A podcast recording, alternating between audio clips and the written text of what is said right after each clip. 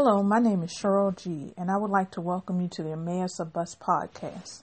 This week we will continue part two of a series entitled The Free Gift of Grace. Last week we discussed Romans chapter 5, verses 18 through 21, and focused on verse 20 and the phrase, Where sin abounded, grace did much more abound. This is good news because it means that because of Jesus' sacrifice on Calvary for our sins, we abound in grace today.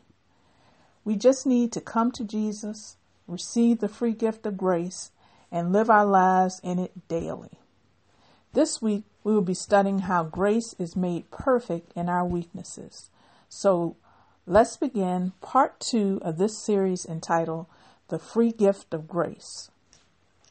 This week's episode is entitled True Strength. We'll be reading from 2 Corinthians chapter 12 verses 7 through 10. But first let us pray. Heavenly Father, we give glory to your name, which is above every name. Thank you for your blood, which has the power to cleanse us from all unrighteousness. Lord, we sit at your feet, desiring to learn more about you and your holy word. We have positioned ourselves to listen and learn from you. Teach us about grace so that we can come to rest and live our lives in it. Thank you that grace always abounds more. Lord, I humble myself right now. Only have me speak those words that are given to me by the Holy Spirit to say, not my words, just yours. In Jesus' name I pray. Amen. So let's read 2 Corinthians chapter 12, verses 7 through 10. And least I should be exalted above measure through the abundance of the revelations. There was given to me a thorn in the flesh, the messenger of Satan to buffet me, lest I should be exalted above measure. For this thing I besought the Lord thrice, that it might depart from me. And he said unto me, my grace is sufficient for thee, for my strength is made perfect in weakness. Most gladly, therefore, would I rather glory in my infirmities, that the power of Christ may rest upon me.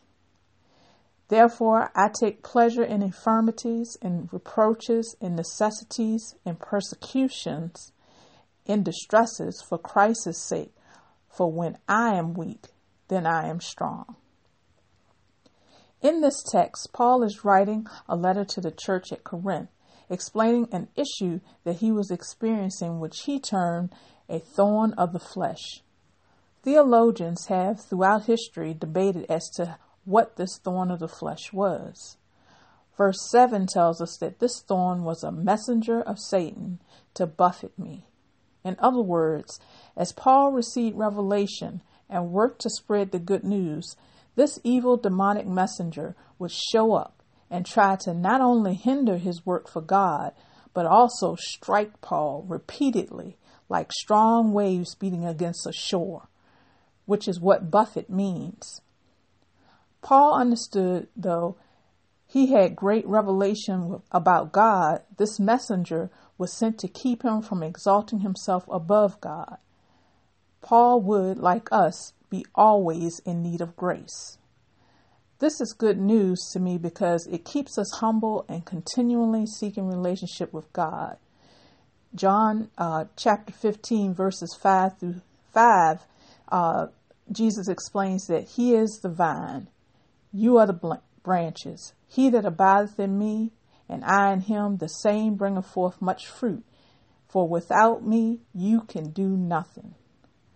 Now, notice that God did not send this messenger of Satan, but its presence did not stop grace from flowing in Paul's life. In fact, just as we learned last week, where sin abounded, grace much more abounded for Paul. So when Paul asked God three times to remove this thorn, God's response was and is and still is for us. My grace is sufficient for thee, for my strength is made perfect in weakness. God is not stressed, and neither should we be. That word strength means dunamis power. This is the same power that raised Christ from the dead. If we look at Paul's life, we can certainly see evidence of this grace in operation. Through all of the suffering and persecution that Paul experienced, he was still able to get up and continue to spread the gospel of Jesus Christ. Every time this messenger would try to knock him down, God's grace would bring Paul back to fight another day. So Paul learned to appreciate and give praise to God for the glory that rested on him as God's grace did the work.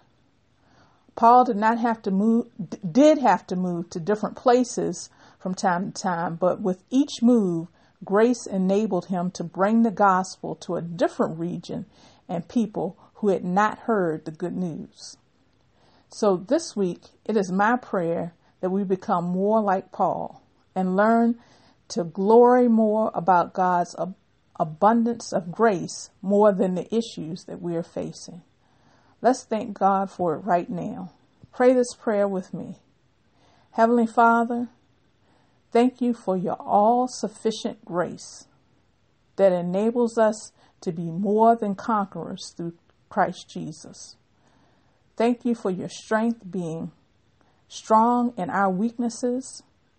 And we declare, like Paul, that where we are weak, through your grace, we are strong. In Jesus' name I pray. Amen. Thank you for joining me this week on um, this episode of Emmaus or Bus. You may access other episodes on EmmausOrBus.com along with free devotionals. Join me next week and we will continue part three of this series entitled The Free Gift of Grace. Have a blessed week.